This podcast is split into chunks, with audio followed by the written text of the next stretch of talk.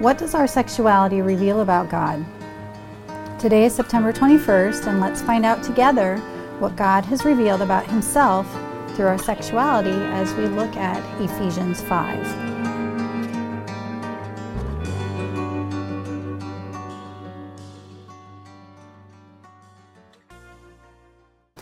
Yesterday, we talked about the importance of submitting to God's authority in all areas of our lives and building a solid foundation on God's truth, including our beliefs about sex and sexuality.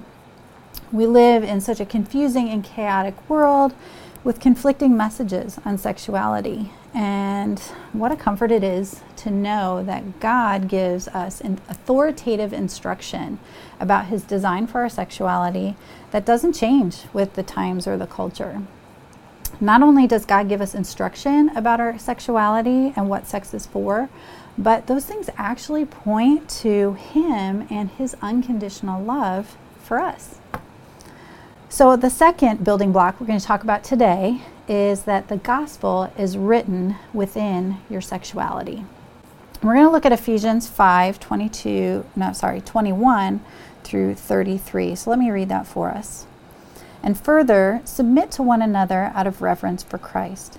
For wives, this means submit to your husbands as to the Lord. For a husband is the head of his wife, as Christ is the head of the church. He is the Savior of his body, the church. As the church submits to Christ, so you wives should submit to your husbands in everything. For husbands, this means love your wives, just as Christ loved the church he gave his life for her to make her holy and clean, washed by the cleansing of God's word. He did this to present her to himself as a glorious church without spot or wrinkle, or any other blemish. Instead, she will be holy and without fault. In the same way, husbands ought to love their wives as they love their own bodies. For a man who loves his wife actually shows love for himself. No one hates his own body, but feeds and cares for it, just as Christ cares for the church, and we are members of his body. As the scriptures say, a man leaves his father and mother and is joined to his wife, and the two are united into one. This is a great mystery, but it is an illustration of the way Christ and the church are one. So again, I say each man must love his wife as he loves himself, and the wife must respect her husband. What? Like when you think about sexuality, we don't typically think of the gospel, but it's right there. The profound mystery of Christ's, uh, sorry, the profound mystery of Jesus' relationship with the church, but a mystery that is revealed through the love and sexual relationship between a husband and wife so we all can better understand God's love and Jesus' relationship with us. That's what it's all about. It's pointing, uh, the gospel is written in your sexuality that points to the reality of our, our relationship uh, with Jesus and with God. Dr. Slattery writes The covenant of marriage and the consummation of sexual one flesh union point to Christ's love for the church, his bride. This implies that gender, sexuality, and marriage have mattered from the beginning of creation.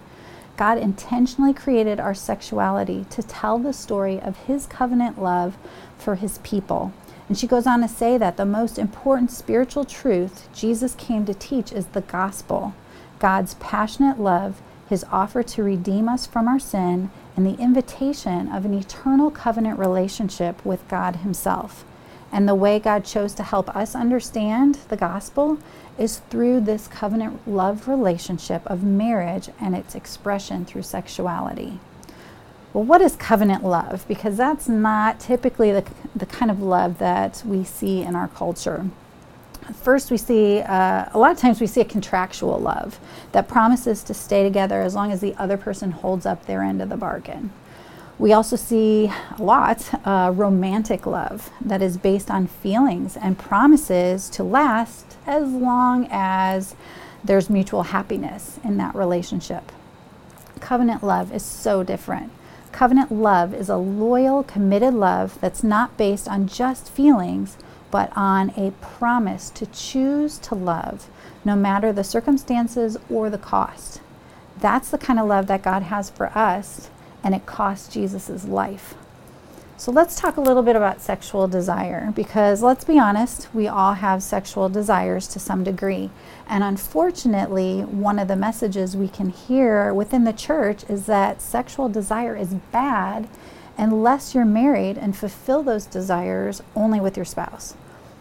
Uh, there's maybe some truth in that, but that's a pretty narrow, shallow, and incorrect understanding of sexual desire. There's so much more to it because our sexual desire was ultimately created to draw our attention to the all important truth that we were made for love. Pope John Paul II, in his Theology of the Body, identifies our greatest spiritual needs as intimate knowing, passionate love, and fidelity. While marriage was created to experience the gift of sex, where a husband and wife know each other intimately and express their love passionately within a faithful covenant love relationship, marriage is not the ultimate fulfillment of those desires. Dr. Slattery says marriage is the shadow, the foretaste, the metaphor of the true longing to be known, embraced, accepted, and celebrated by our Creator. And this means that our sexuality is infused with a significant spiritual purpose, regardless of our marital status. Did you catch that? Because the ultimate fulfillment of our sexual desires is not found in marriage, but in a relationship with Jesus, people aren't lacking just because they're not married or they're not having sex. Celibate singles can find their fulfillment in Jesus as they steward their sexual desires and they can have healthy, intimate, committed relationships with other believers to know and be known, to love and be loved. They're living out on earth right now what we're all going to experience in eternity, and that's pretty amazing. So, the big picture idea is that our sexuality tells the story of God's intention to draw us into covenant love the celebration of intimacy with Him and the devastation of breaking covenant with Him, which He promises, though, never to break covenant with us. As followers of Jesus, we are called to be faithful to Him and stewarding our sexuality, whether we're married or whether we're single. And to stewarding that sexuality is the way that we express our faithfulness and our love relationship with Him. So, are you being faithful by stewarding your sexual desires? Are you expressing your love for Jesus by being obedient to him? John 14, 21 quotes Jesus as saying, Those who accept my commandments and obey them are the ones who will love me.